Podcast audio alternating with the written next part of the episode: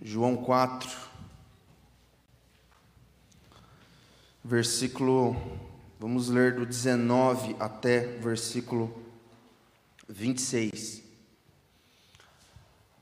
Aleluia. Ao futuro baterista da igreja descendo. Deus vai usá-lo poderosamente. Amém? Todo mundo abriu? Vamos ler. Disse-lhe a mulher: Senhor, vejo que és profeta. Nossos pais adoraram neste monte, mas vós, os judeus, dizeis que é em Jerusalém o lugar onde se deve adorar. Disse-lhe Jesus: Mulher, creme, e a hora vem em que nem neste monte, nem em Jerusalém adorareis o Pai. Vós, os samaritanos, adorais o que não conheceis. Nós adoramos o que conhecemos, pois a salvação vem dos judeus. No entanto, vem a hora e já chegou em que os verdadeiros adoradores adorarão o Pai em espírito e em verdade, pois o Pai procura tais que assim o adorem. Deus é espírito, e importa que os que, a, que, os que o adoram o adorem em espírito e em verdade. Disse-lhe a mulher: Eu sei que o Messias, chamado Cristo, vem. Quando ele vier, nos, nos explicará tudo. Disse-lhe Jesus: Eu sou eu que falo contigo. Senhor, nós te agradecemos pela preciosidade da tua palavra. Obrigado, Jesus, porque o Senhor tem nos dado, ó Pai, a tua palavra para o nosso ensino, para a nossa repreensão, em nome de Jesus, para a nossa edificação.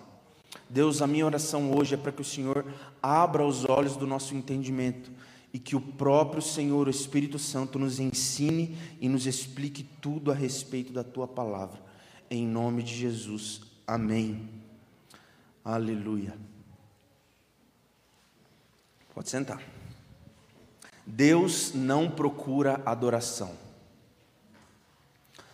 Talvez essa frase seja para alguns um pouco chocante,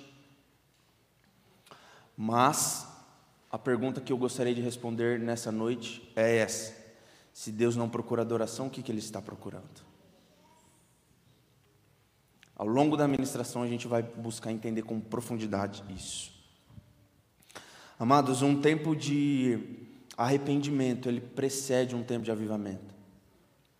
E nós precisamos entender que a adoração é um santo estilo de vida da igreja, é o nosso modo de vida não somente com Deus, mas, mas também com o nosso próximo.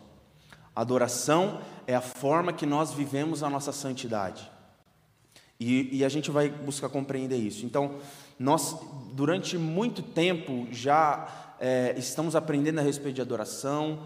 É uma palavra que a igreja diligentemente fala. Mas adoração é uma coluna da nossa fé. É uma coluna de prática de vida nossa. Então, nós precisamos nos voltar para isso. Para a gente entender o que está acontecendo nesse, nesse texto de João 4, Jesus estava indo da Judéia para a Galiléia. A Judéia fica embaixo, a Galiléia fica mais para cima. No meio tem um lugar chamado Samaria. Esse lugar chamado Samaria, os judeus normalmente, quando estavam transitando por Israel, não costumavam passar por esse lugar. Por quê? Porque uh, inclusive no versículo 9 de João 4, João coloca aqui: pois os judeus não se dão bem com os samaritanos. Então havia um problema de disputa étnica, digamos assim, entre os dois povos. Por quê? Quando nós vamos para a monarquia de Israel, nós temos Saul, primeiro rei, depois nós temos Davi, Salomão e uma quarta geração vindo com Roboão. Roboão, ele, em vez dele ele ouvir o conselho dos sábios, dos mais velhos, para diminuir a carga do povo, ele na verdade foi para o conselho dos mais jovens e ele subjugou cada vez mais o povo. E isso, o que aconteceu com o povo? Houve uma grande divisão no reino. Então, a partir daquele momento, Jeroboão ficou com o reino do norte e Roboão fica com o reino do sul. Dez tribos com o reino do norte, com Jeroboão, e duas tribos com uh, Roboão no reino do sul. O reino do sul tinha como, como capital Jerusalém, e o reino do norte tinha como capital Samaria. E o monte onde os judeus eh, do reino do sul adoravam era o Monte Sião. Não lembro se é esse monte, mas provavelmente sim. E o monte dos samaritanos era o Monte Gerizim, onde eles sacrificavam. Então tinha esse contraste do reino do norte reino do sul e essa divisão. Quando, se eu não me engano, no ano 700, por volta disso aí, o império, império assírio, ele foi em busca de conquistar o reino do norte.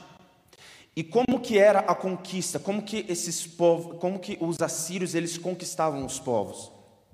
Eles iam para uma nação, por meio da guerra, obviamente, venciam aquela nação e eles se infiltravam com muitas pessoas da sua cultura no meio do povo. Então, ou seja, aquele povo começou uma mistura tremenda ali.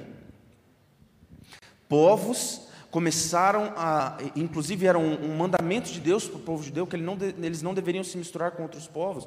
E daí o, o, o povo do reino do norte começa a se misturar com o povo assírio e, enfim, os deuses do povo assírio entram, muitos ídolos, a forma de adoração muda, o jeito deles entenderem as escrituras mudam, inclusive uh, os samaritanos, que é essa mistura de povos, eles não criam em todo o escrito.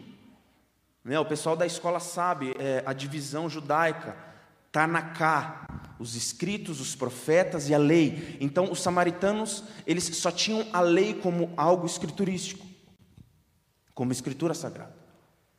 Então havia-se todo esse problema. Aí vem Jesus para a terra e ele deixa claro que era necessário passar por Samaria.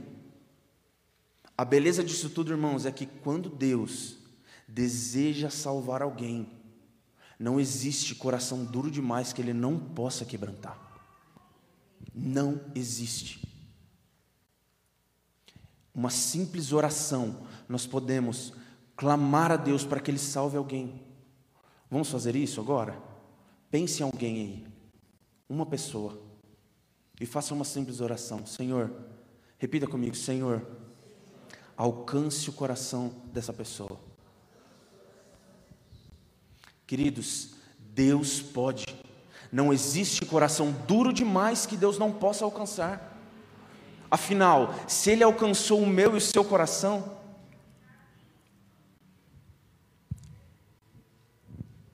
então essa é a realidade. Aí Jesus chega numa hora, é, a Bíblia fala é, a hora sexta, que era meio-dia, o, o, horário mais quente. E, e para a gente entender por que, que aquela mulher estava, o que, que aquela mulher estava fazendo ali, Jesus pergunta para ela onde estão os seus, os seus, o seu marido ela disse que não tem marido, Jesus disse: Disseste bem, tiveste cinco maridos e agora o que você tem não é teu marido. Aquela mulher, muito provavelmente, ela era é, subjugada pela sua cultura por causa da sua prática de vida. Provavelmente era uma mulher amaziada. Normalmente as mulheres iam em horários onde o sol não estava tão quente para recolher água. Aí tem aquela mulher, e as mulheres em, em conjunto, aí tem aquela mulher que vai sozinha para um lugar pegar água. Aí Jesus vai de encontro ao coração dela. Amados, não existe coração duro demais que Jesus não possa alcançar. Não existe. Então Jesus vai ao encontro daquela mulher. E de uma maneira muito bela, Jesus ama aquela mulher. Jesus se revela àquela mulher e aquela mulher tem uma atitude de adoração. Amados, quando essa mulher entendeu que ele era o Cristo, ela deixou, a Bíblia diz que ela deixou o seu cântaro e ela foi espiritualmente transbordar a água viva que Deus havia plantado dentro dela para a cidade dela. Ao ponto, irmãos, de ser tão genuíno isso, que no versículo 42, as pessoas daquela cidade disse assim, ó, diziam à mulher: já não é pelo teu dito que nós cremos. Agora nós mesmos o ouvimos falar e sabemos que este é o verdadeiro Salvador do mundo. Aquela mulher deixou tudo aquilo que era temporal, tudo aquilo que era passageiro, porque ela havia recebido algo eterno, e ela transbordou isso naquela cidade, e não somente naquela cidade, porque a história dela tem nos abençoado até hoje. Amados, um adorador que tem um encontro com Cristo, ele não só abençoa a sua família, ele não só abençoa a sua casa, mas ele transborda para as nações, ele transborda para os povos não alcançados alcançados. Amados, o nosso chamado como igreja não é apenas para o Liberdade, não é apenas para Maringá, não, é para as nações. Nós temos um chamado de Deus para alcançar nações, queridos. Jesus me deu uma rasteira esses dias. Porque eu estava muito assim, não, nós precisamos como igreja alcançar Maringá, nós precisamos. E amém, precisamos mesmo tanto em Jerusalém, Samaria. Só que, amados, o chamado de Deus para nós, além de Maringá, também é confins da terra, é povos não alcançados, seja por meio da oração, seja por meio das nossas sementes, seja por meio de nós, do nosso meio, enviarmos pessoas. Temos feito isso, temos alcançado nações. E Deus pode alcançar nações, amém? Você crê nisso? Amém. Eu creio nisso com tudo que tenho. Deus ele pode nos usar, na verdade ele tem nos usado a isso. Ele tem nos usado. Nós precisamos, sabe, abrir a nossa mente. Daí no versículo 24, 23 e 24, ele fala especificamente a respeito de adoração. Então esse, esse o cenário que nós estamos vendo. Ele diz ali: "Mas a hora vem, agora é, em que os verdadeiros adoradores adorarão o Pai em espírito e em verdade, porque o Pai procura o tais que assim o adorem. Há tais que assim o adorem. Deus é espírito, importa que os, os que o adoram, adorem em espírito e em verdade. A Confissão de Fé de Westminster, no seu catecismo, ela fala que o fim principal do homem é glorificar a Deus e gozá-lo para sempre.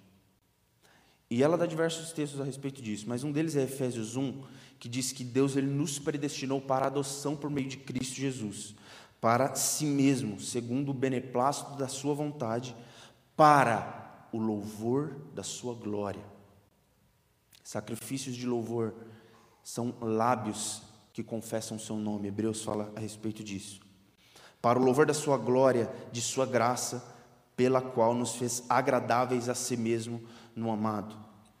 Segundo então esse texto de Efésios, esse texto de João 4, adoração ao Deus vivo e verdadeiro é um encontro intenso com Ele, porém nos moldes que Ele deseja.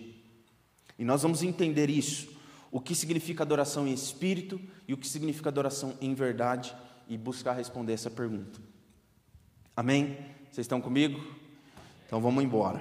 Adorar em espírito, primeira coisa, tem que ser de toda alma, de toda força e de todo entendimento. Deuteronômio 6,5 fala: Amarás, pois, o Senhor teu Deus de todo o teu coração, de toda a tua alma e de todas as tuas forças. Em João 3, a Bíblia relata a conversa de Jesus com Nicodemos, dizendo que era necessário ele nascer de novo. Então, adorar em espírito é necessário que primeiro nasçamos de novo. É preciso que alguém nasça de novo, tenha um encontro com Jesus para que possa adorar em espírito. Segunda coisa, não tem a ver com o lugar. João 4, 21. Disse-lhe Jesus: mulher, creme que a hora vem em que nem neste monte, nem em Jerusalém adorareis o Pai. Jesus estava dizendo: vocês, os samaritanos, estão adorando o Monte Gerizim, mas não é nesse lugar. Nós, judeus, adoramos aqui, ó, no templo construído, segundo templo. Mas não, não é nesse lugar. A hora chegou, e essa hora é agora, porque eu, o Cristo, venho em carne, vou morrer, ressuscitar, serei assunto aos céus e enviarei o meu espírito. E é através do meu espírito que vocês adorarão ao Pai, em espírito, em todo lugar. Então não é em um lugar, queridos, não é na igreja. É esse templo aqui, essas paredes, quando nós não estamos aqui, é cimento, tijolo e ferro. Mas quando nós estamos aqui, se torna a casa de Deus. Não por causa do lugar em si, mas por causa de nós, as pessoas que estamos aqui. Então, ou seja, amados, você na tua casa, fazendo um culto em casa com a tua família, vocês estão adorando a Deus. Você no teu trabalho, santificando o teu trabalho, você está adorando a Deus. Então, não se trata de um lugar. Amém? Perceba a presença de Deus onde você estiver e o adore na sua vida comum.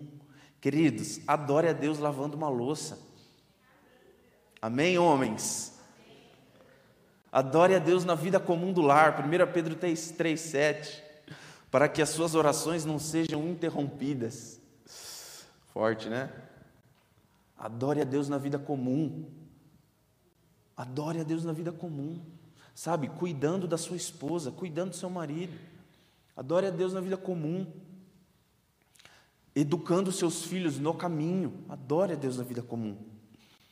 Precisamos entender, então, que não há vida secular e vida, sabe, é, litúrgica, então, vida em Deus, não existe essa separação. Toda a nossa vida é espiritual. Toda a nossa vida. Então, adore a Deus nisso. Terceira coisa, não é por meio de normas e deveres religiosos. A adoração parte de um coração. Por isso, amados, que Davi, nós precisamos entender o que foi a vida de Davi. Ao ponto de Jesus em Apocalipse é, é, João de, de, é, dizer que nas, nas mãos de Jesus está a chave de Davi.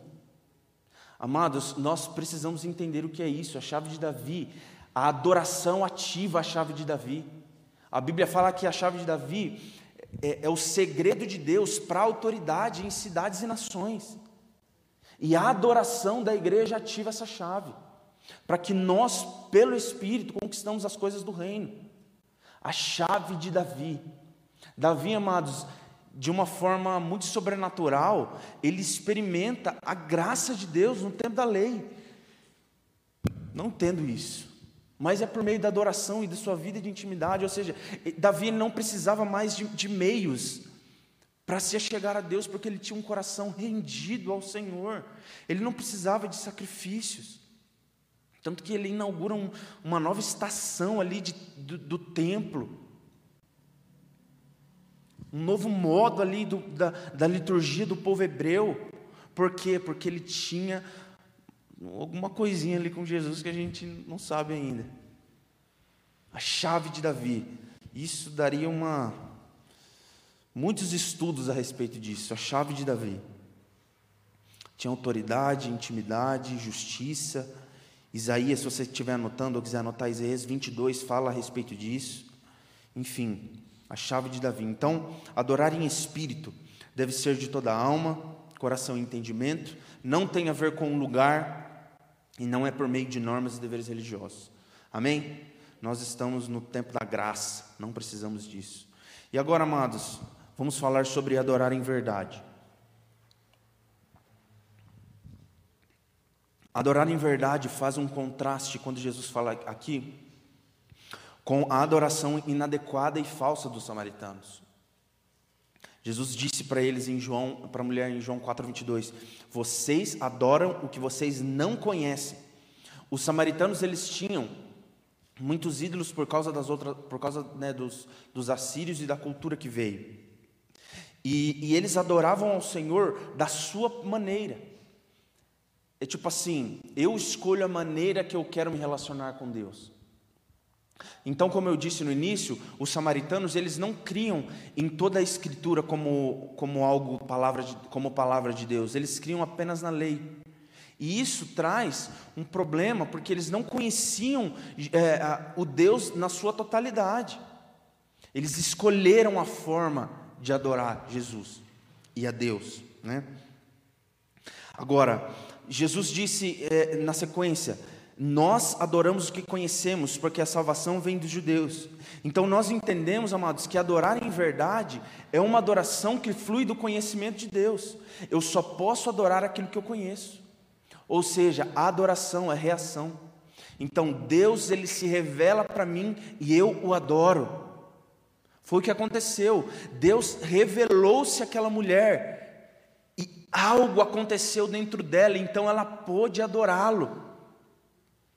Jesus em João 20, ele se revela a Tomé. Olha só que interessante. Tomé, o incrédulo, né? nós conhecemos assim.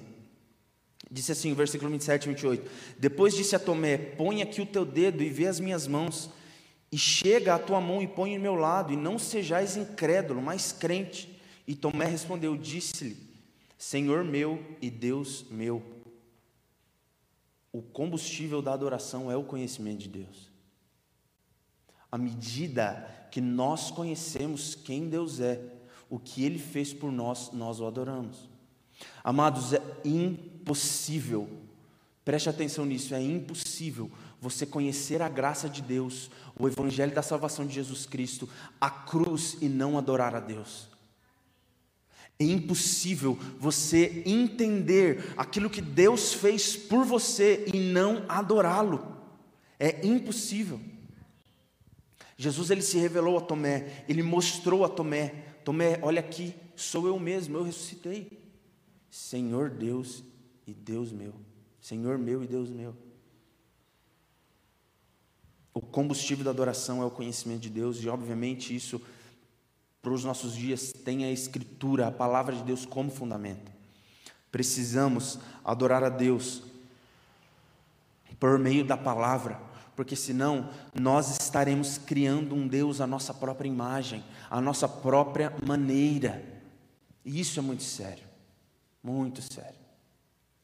Quando nós pensamos a respeito disso, e talvez, não sei, amados, mas essa questão da santificação, da idolatria, do ego, tem, me chama muita atenção, porque nós vivemos numa sociedade dessa forma, totalmente egocêntrica totalmente idólatra, criando um Deus à sua própria maneira. Amados, Deus é amor, amém? Mas o amor não é Deus. Não é Deus o amor. Deus é amor, mas o amor não é Deus. As pessoas têm confundido isso e criando um Deus à sua própria maneira, aquilo que os seus apetites carnais têm desejado. Então nós devemos adorar o Deus da Bíblia, e não devemos criar um Deus à nossa própria imagem. E quando nós fazemos um contraste com isso, nós falamos de idolatria. E amados, nós, é, sempre quando nós, obviamente, é, protestantes, quando nós falamos a respeito de idolatria, nós sempre é, pensamos, é, ou talvez, boa parte, pensamos na, no catolicismo, como se o catolicismo fosse de, fossem de pessoas idólatras. Mas eu vou te provar que não é.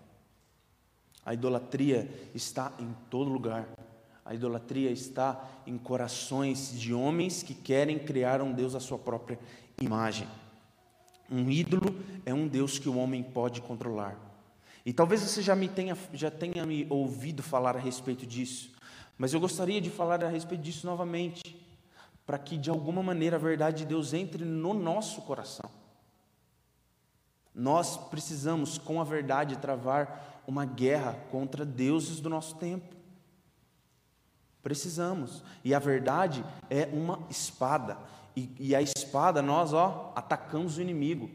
Não, fiquemos, não ficamos aquém disso. Amém? Êxodo 20 fala da ordem de Deus para que os homens não, é, não fizessem ídolos para si. E o mandamento é para o povo de Deus, não é para o povo pagão o mandamento contra a idolatria. Então, quando nós entendemos isso, que um ídolo ele é um, um, um ser controlado, né, pelo próprio homem, nós entendemos que um ídolo é um falso Deus inventado pela carnalidade humana para a satisfação dos seus desejos. Durante a história, e obviamente durante a narrativa bíblica, nós vemos povos de diversas categorias que tem os seus deuses. Todos os povos têm deuses. Só que a beleza de estudo, irmãos, é que a história é o cemitério dos deuses. Ouvi isso essa semana. Né? Onde estão os grandes deuses da Grécia Antiga, da mitologia nórdica? Onde estão?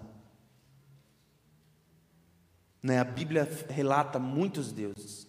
Muitos deuses. Baal, Moloque, Nebo, Nergal, Neustan, enfim, inúmeros. Todos os povos tinham um Deus, mas nós cremos na Escritura e a Escritura diz que há um só Deus. Isaías 43, 10.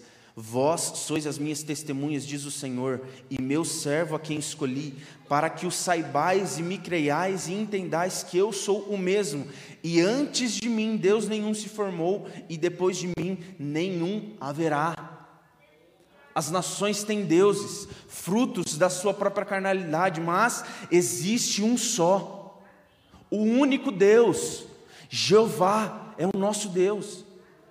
Isaías diz isso nós temos o Deus, o Deus que é único, o único Deus, não existe Deus além dele. Por isso nós entendemos então, amados, que um ídolo, mesmo nos, nos nossos dias nada é, eles não existem, porque ele, eles são fruto da consciência e da mentalidade carnal do homem. 1 Coríntios 8 fala a respeito disso. O ídolo nada é no mundo e não há outro Deus senão um só, Deus o Pai. Mas nem em todos há conhecimento, porque alguns até agora comem com a consciência do ídolo, coisas sacrificadas ao ídolo e a sua consciência sendo fraca fica contaminada. Paulo está falando aqui sobre comer coisas contaminadas a ídolos. E ele estava dizendo: gente, vocês precisam entender, um ídolo nada é, existe um Deus apenas. Portanto, um ídolo ele é fruto da mentalidade da consciência fraca de alguns. Então, um ídolo ele vem da consciência da consciência fraca dos homens para a sua própria cobiça. E por que, que nós estamos falando a respeito disso? Porque tem tudo a ver com adoração. Vocês vão entender. Romanos 1 fala: Porque tendo conhecido a Deus, não glorificaram como Deus, nem lhe deram graças, antes em seus discursos se desvaneceram o seu coração insensato se obscureceu. Dizendo-se sábios, tornaram-se loucos e mudaram a glória do Deus incorruptível, em semelhança da imagem de homem corruptível e de aves e, e, e por aí vai. Então, a base de toda a idolatria é que os homens eles relutam em glorificar a Deus. Aqui ele fala que a divindade de Deus, o seu eterno poder, eles são conhecidos por meio das coisas que são criadas, mas os homens, tendo conhecimento de Deus, negam isso, porque o seu coração insensato se obscureceu. Então, um ídolo, ele vem disso, amados, de uma carnalidade humana, de um desejo do homem desejar um Deus que atenda aos seus próprios pedidos, às suas próprias consciências, às suas próprias carnalidades. Isaías 44 diz: Todos os artífices de imagens e esculturas são vaidade, vem da vaidade do homem. A idolatria é a tentativa fracassada que o homem tem desde o início, desde o início, em ser como Deus. Lembra o que aconteceu lá no início, no Gênesis? A gente já vai falar sobre isso. E por isso que 1 Samuel fala que a obstinação é como pecado, como a iniquidade de idolatria. Por quê? Porque o homem é tão obstinado nos seus desejos, nos seus prazeres, naquilo que ele deseja de poder, tanto sobre Deus, quanto sobre si mesmo, quanto sobre o homem, que ele cai no pecado de idolatria. E ele cria um Deus à sua imagem para satisfação dos seus prazeres. Por isso que tem Deus da guerra, Deus da fertilidade, Deus, enfim, Deus da colheita e tudo mais. Por quê? Porque o homem cria segundo a sua vaidade. E nós já falamos a respeito disso, que adorar o próprio ventre e cultuar a si mesmo é idolatria. Então, quando nós entendemos que um ídolo nada é, e que na verdade um ídolo ele é fruto da mentalidade carnal do homem, quando nós entendemos isso, nós entendemos que os homens eles são adoradores de si mesmos. Colossenses fala isso, culto a si mesmo, cultuam a si mesmo, para que os seus apetites sejam satisfeitos. Vontade própria em vez de submissão, ambição em vez de benevolência, autojustiça em vez de humildade, autossuficiência em vez de fé, são todas representações daquilo que acontece no coração do homem idólatra, do homem que cultua a si mesmo. E isso, amado, serve para nós sondarmos o nosso coração. Sonde o teu coração, querido. Se existe um culto a si mesmo dentro de você, se você clama por vontade própria, em vez de submeter-se tanto a Deus quanto aos homens. Uma grande frase do, daquele que tem vontade de si, a vontade própria, e, e isso opera nele. Eu mereço, é os meus direitos, o que eu quero, eu quero agora, eu não, não vou esperar, eu quero agora, e eu vou fazer de tudo para isso acontecer. Amados, se nós fôssemos olhar para o nosso merecimento, nós sabemos muito bem o que merecemos na eternidade. Por isso que o Evangelho é o Evangelho da graça de Deus, o Evangelho da graça de Deus e do favor de Deus sobre nós.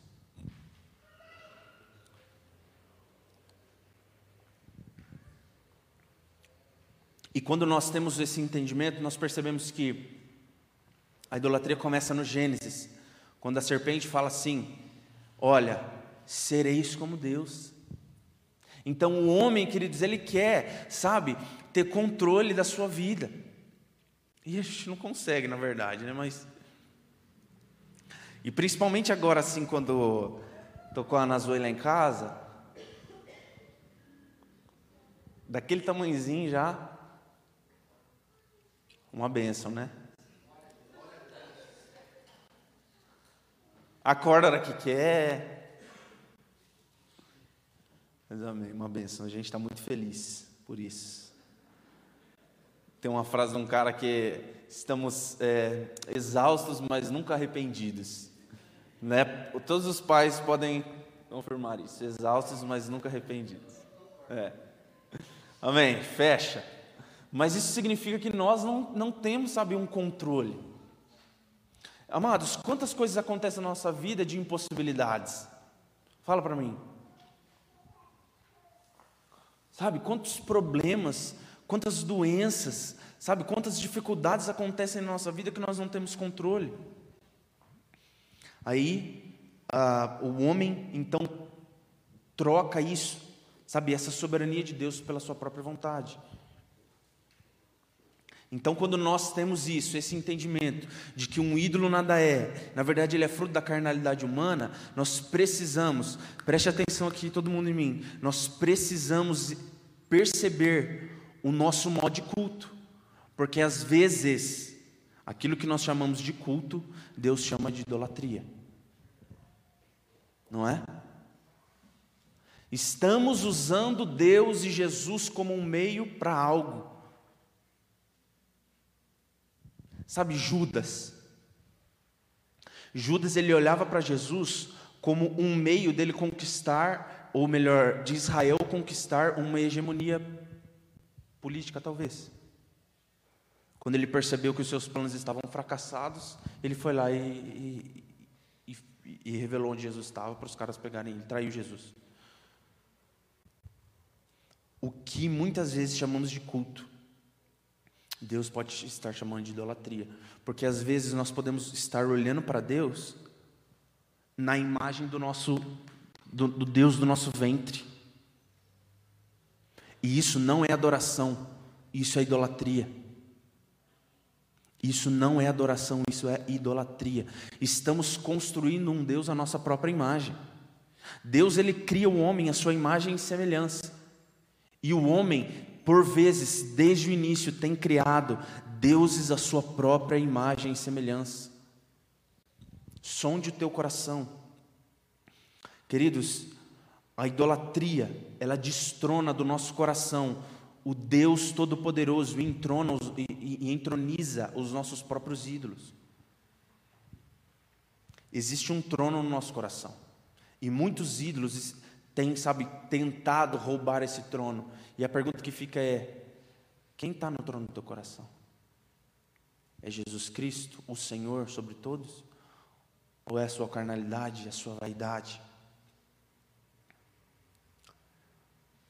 O que determina quem é Senhor na nossa vida é o Deus a quem nós nos prostramos nós nos prostramos às nossas vontades, aos nossos desejos, às ambições do nosso coração, ou nós nos prostramos ao Deus das Escrituras, a Jesus Cristo, o Senhor. E quando nós pensamos a respeito disso, nós vamos e entendemos o que significa a palavra adoração nas Escrituras. Existem duas palavras a respeito disso, uma no Antigo Testamento e uma no Novo Testamento, e as duas significam a mesma coisa. Podem ficar tranquilos que eu já consultei o nosso mestre em grego, Dr. Jun. Mas em hebraico a palavra é sachá, que aparece 155 vezes, 165 vezes no Antigo Testamento, e no grego é proskuneus, que ela aparece 54 vezes no Novo Testamento. E essa palavra, ela significa isso aqui, ó.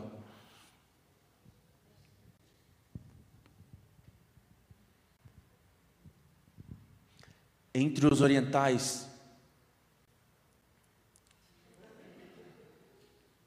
entre os orientais, cair de joelhos e tocar o chão com a testa, como uma expressão profunda de reverência, não simplesmente o prostrar-se físico, mas o prostrar-se de coração. Se trata de uma entrega, se trata de submissão não aos nossos apetites, mas a Deus. Nós precisamos conhecer ao Deus da Bíblia e nos submetermos a Ele. Quando em Gênesis 18, versículo 2 fala sobre Abraão: levantou ele os olhos, olhou, e eis que três homens de pé em frente dele, vendo-os, correu da porta da tenda ao seu encontro, prostrou-se em terra perante, perante o anjo do Senhor. Gênesis 22, 5. Então disse a seus servos: Esperei aqui com o jumento, eu e o rapaz iremos até lá, havendo adorado, voltaremos junto de vós. 1 Samuel fala a respeito disso também. Salmos, enfim, diversos textos falam a respeito disso. E no Novo Testamento, Mateus 2: Onde está o recém-nascido rei dos judeus? Porque o vimos a sua estrela no Oriente, viemos para adorá-lo. 2:11 Entrando na casa, viram um menino com Maria, sua mãe, prostrando-se, o adoraram e, abrindo os seus tesouros, entregaram-lhe as suas ofertas, ouro, incenso e mirra. Então, aqueles, aqueles pastores se dobram perante o menino, reconhecendo que ele é o Salvador. Então, quando nós temos esse entendimento, que um ídolo nada é, é fruto da carnalidade humana, e que existe um Deus apenas, e que a adoração é esse se submeter a esse Deus, é esse prostrar-se a Deus, prostrar-se a Ele, entregar tudo que temos, tudo que somos. Amados, isso é adoração, sabe? É uma vida diária de entrega, é uma vida diária, sabe, de submissão à vontade da, daquele que é todo-poderoso não a nossa, e isso eu sei que nos incomoda, irmãos. Isso não é gostoso de ouvir, eu sei disso. Mas eu sei que esse é o estilo de vida da, daquilo que Jesus está construindo no nosso meio. Talvez não é o que nós queremos. Por quê? Porque nós estamos brigando com nós mesmos. Nós estamos guerreando contra os nossos próprios deuses. Isso é desconforto para nós.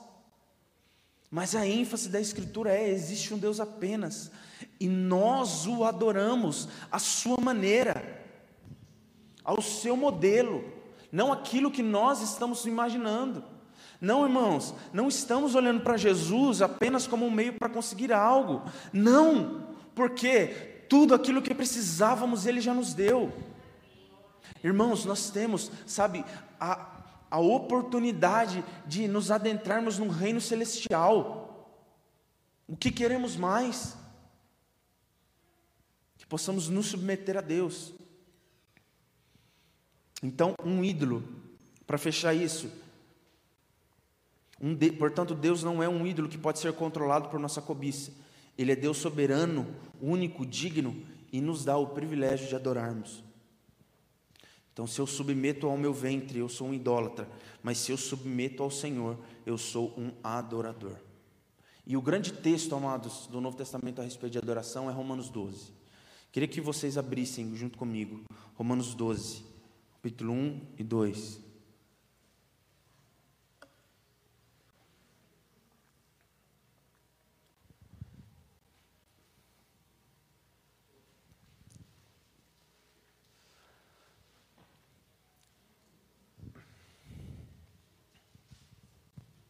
Romanos 1. Diz assim: eu vou ler em duas versões. Rogo-vos, pois irmãos, pelas misericórdias de Deus, que apresentei o vosso corpo por sacrifício vivo, santo e agradável a Deus, que é o vosso culto racional. E não vos conformeis com este século, mas transformai-vos pela renovação da vossa mente, para que experimenteis qual seja a boa, perfeita, boa, agradável e perfeita vontade de Deus. Romanos 12, 1 ao 2, agora eu vou ler na nova tradução da linguagem de hoje. Muito obrigado, papai. Que bênção, né, amados? Servindo a Deus. Vamos ler, voltando. Não posso me perder. O TDAH. TDAH. Vamos lá. Vocês estão, tá todo mundo comigo? Está todo mundo entendendo? Então tá bom. O soco está sendo grande no estômago, né? Imagina no meu, então, semana inteira. Vamos lá, voltando. Portanto, irmãos, por causa da grande misericórdia divina, peço que vocês se ofereçam completamente a Deus como um sacrifício vivo, dedicado ao seu serviço e agradável a Ele. Essa é a verdadeira adoração que vocês devem oferecer a Deus. Não vivam como vivem as pessoas deste mundo, mas Deixem que Deus os transforme por meio de uma completa mudança da mente de vocês. Assim, assim vocês conhecerão a vontade de Deus, isto é, aquilo que é bom, perfeito e agradável. Então, quando nós vemos a adoração à luz desse texto, nós temos o entendimento que a adoração é uma vida sacrificial, é uma vida em santidade. Então, amados, interessante isso, né? A nossa vida em santidade é uma adoração a Deus. A nossa vida em santidade é a nossa adoração a Deus. Todos os dias, quando nós escolhemos morrer para nós mesmos, todos os dias que nós escolhemos, sabe, uma vida de santidade, nós estamos produzindo um incenso ao Senhor. E isso é adoração. Amém? Como então vencer essa idolatria e nos tornar adoradores a Deus. Como? Primeiro, ofereçam os vossos corpos como sacrifício vivo, santo e agradável a Deus. E obviamente aqui Paulo, ele relembra os sacrifícios de louvor no Antigo Testamento, mas ele expõe uma nova perspectiva. Não é mais animais, não são mais bezerros, não são mais, sabe, pombos, não é mais sobre isso é o corpo de vocês. Paulo está dizendo: olha, antes, antes o sacrifício eram animais, animais eram imolados e mortos eles eram colocados ali. Agora o sacrifício são vocês mesmos, é a vida de vocês. O sacrifício que Deus espera é o corpo de vocês, é a alma, o espírito, são vocês por inteiro. Hebreus 13 fala sobre isso, portanto, oferecemos sempre por ele a Deus sacrifício de louvor, isto é, o fruto de lábios que confessam o seu nome. Porque como são esses os sacrifícios que Deus se agrada. Então, ser um sacrifício vivo é estar à disposição de Deus por inteiro. Todos os dias significa se dispor ativamente a obedecê-lo todos os dias. Somos nós o sacrifício que Deus espera, não é o outro. A responsabilidade está sobre nós, a responsabilidade não está sobre o meu irmão. Irmãos, a responsabilidade não está sobre os pastores. Não, uma vida de santidade é você que constrói. Não existe intermediadores. Não existe. O povo disse para Moisés: Moisés, sobe você no monte lá e fala-nos tu e nós vamos obedecer. Não existe isso. O que Deus espera é um sacrifício meu, um sacrifício teu. É a minha vida e a sua vida que tem que estar no altar, sendo queimados pelo fogo de Deus, produzindo um incenso de aroma a Ele. Quando ele fala a respeito de vivo, Obviamente é que isso é diário, amados. Antes o, o, o cordeiro ele era imolado antes e levado a sacrifício. Agora não. O sacrifício tem que ser vivo. Vivo. É diário, é todo dia, é todo momento. A nossa entrega é diária. E daí, Paulo diz assim: esse é o culto racional que vocês devem oferecer. E o que significa isso? Muita gente acredita que isso é um culto sem emoções, um culto da razão, e não é isso que significa. Obviamente, ordem, emoção, razão estão, enfim, não vou entrar sobre isso, mas o que Deus está falando não é sobre isso. Não é sobre a liturgia aqui do, do nosso momento, das nossas reuniões de domingos, 18h30. Não. O, o culto racional, então, não tem a ver com esse culto apenas com a razão, mas é adorar a Deus em vista do que Ele fez.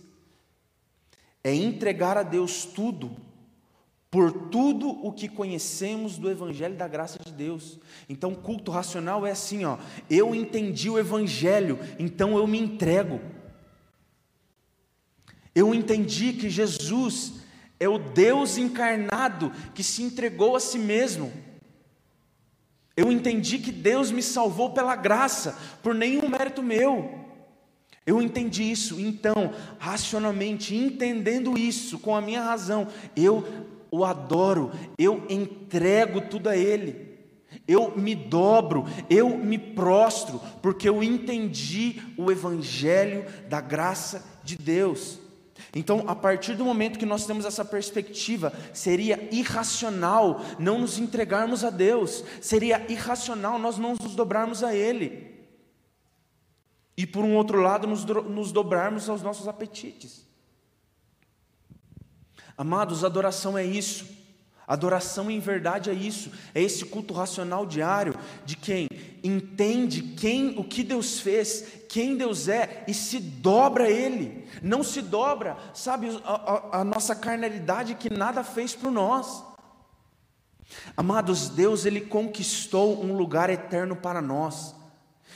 E não, nós não precisamos fazer nada para chegar lá. Ele conquistou, Ele é o caminho vivo, Ele é a porta, Ele é a porta, Ele é a vida.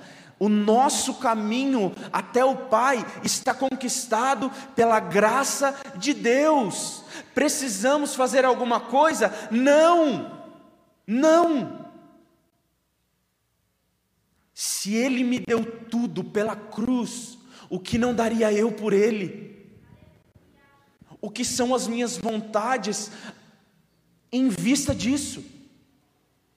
O que são, sabe, os meus, aquilo que eu desejo para mim, aquilo que eu quero para mim, em vista daquilo que Deus fez. Amados, isso é adoração.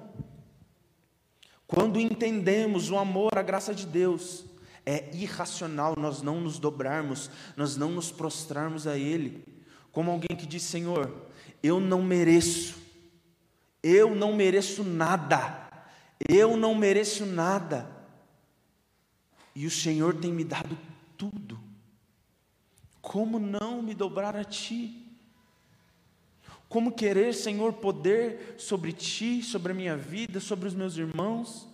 Uma vez que o Senhor, o próprio Deus, desce do mais alto trono, de glória, se submete aos homens. Filipenses 2,5 não teve por usurpação ser igual a Deus, mas antes a si mesmo se humilhou, se entregou e foi obediente até a morte e morte de cruz.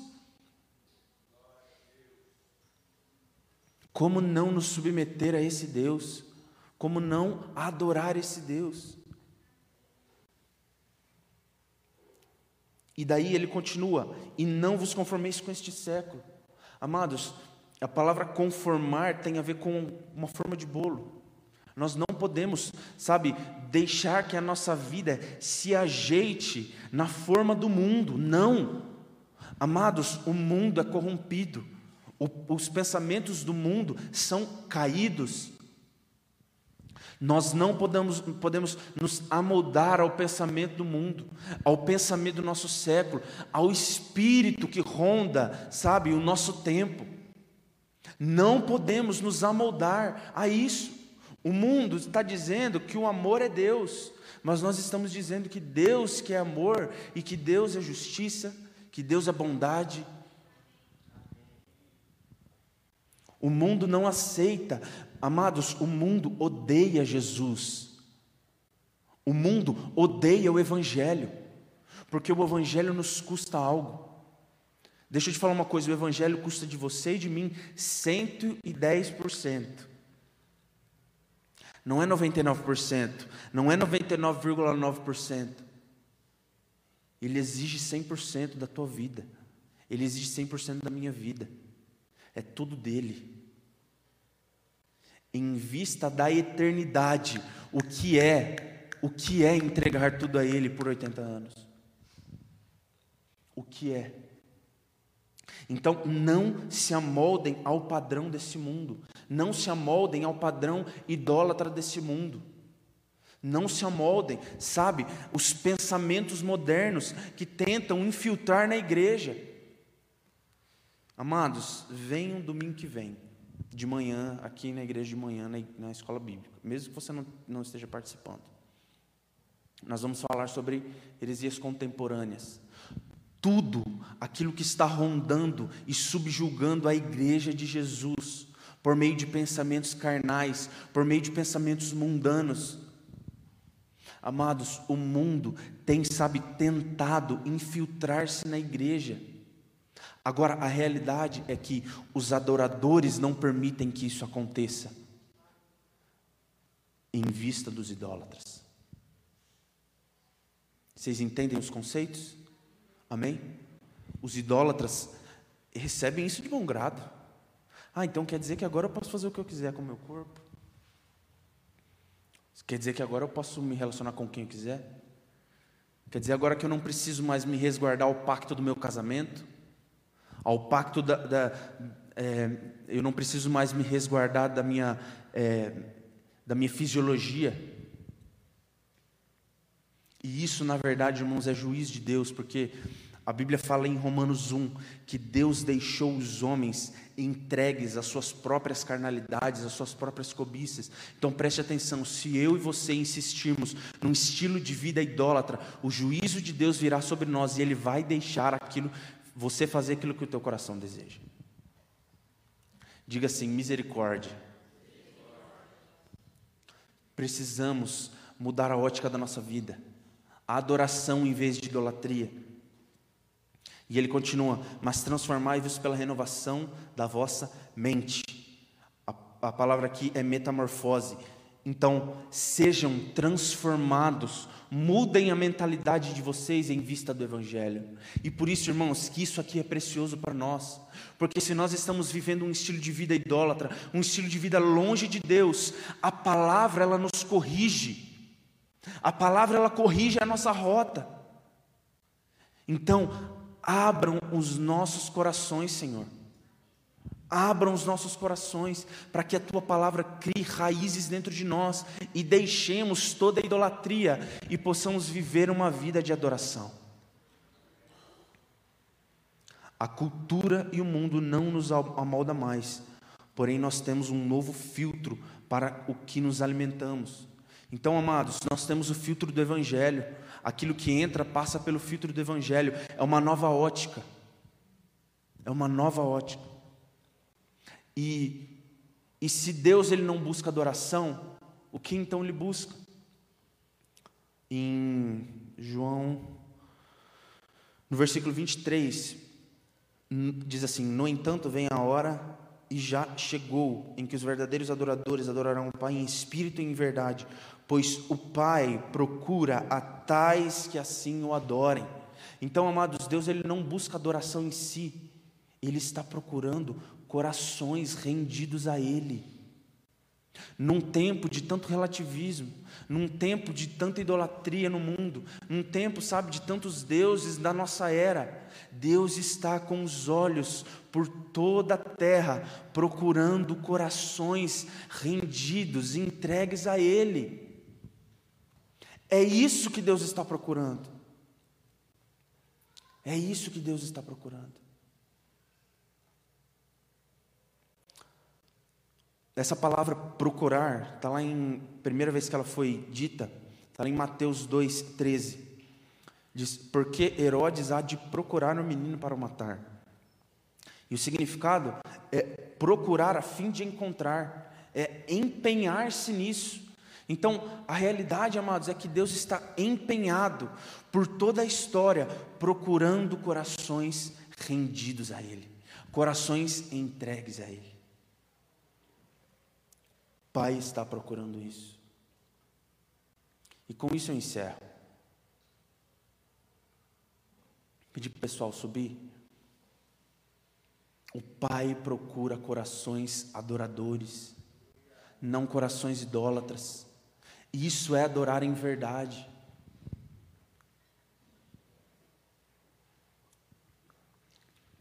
Você pode ficar de pé. E amados, aí canções elas fazem mais sentido para nós. Para te adorar, ó Rei dos Reis, foi que eu nasci, ó Rei Jesus. Meu prazer é te louvar, meu prazer é estar nos atos do Senhor. Meu prazer é viver na casa de Deus, onde flui o amor. Outra canção. Tu és Senhor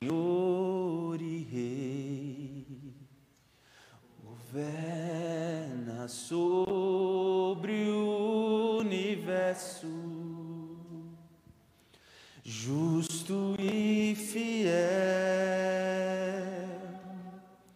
vestido de glória e poder, coroado estás para sempre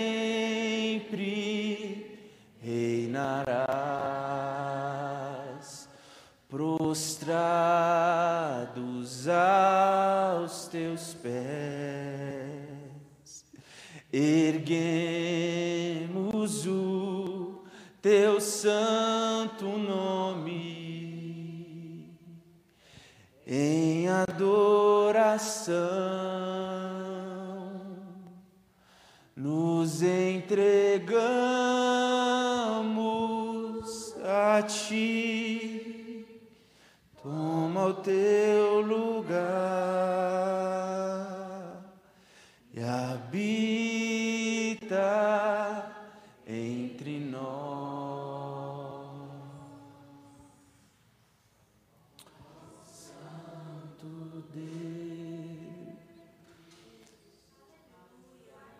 Essa é a nossa adoração, esse é o nosso estilo de vida, uma entrega a Deus, uma entrega a Deus. Aí, amados, nós entendemos que adoração não é música apenas, é uma vida, é uma vida diária. Podemos estar aqui cantando, tocando e não sermos adoradores. Podemos estar aqui domingo após domingo e vivermos uma vida de idolatria. Podemos isso. Mas quando amados, quando nós entendemos a graça de Deus, o que Ele fez por nós e nós devolvemos a Ele, amados, isso é a profunda adoração. Essa é a essência da adoração. Então, sabe que que hoje e todos os dias possamos nos entregar a Deus. Todos os dias nos entregar a Deus, abandonando, sabe, tudo aquilo que nos afasta do Senhor. Amados, que o Espírito Santo venha sobre nós com arrependimento. Senhor, venha sobre nós com arrependimento, Pai. Deus destrona do nosso coração todo ídolo, destrona do nosso coração tudo aquilo que nos afasta de Ti. Deus, nós entregamos tudo que somos, tudo que temos. Aleluia. Vamos lá, querido, entregue a Jesus. Esse é o momento de você aplicar essa mensagem. Entregue a Ele. Dê a Ele, dê a Ele tudo aquilo que afasta dele. Não aceite, queridos, porque o que está em jogo é a eternidade. Os idólatras serão eliminados, diz o Senhor na Sua palavra. Que Deus venha sobre nós com arrependimento. Vem, Senhor, com arrependimento sobre nós. Nós entregamos tudo a Ti, Pai.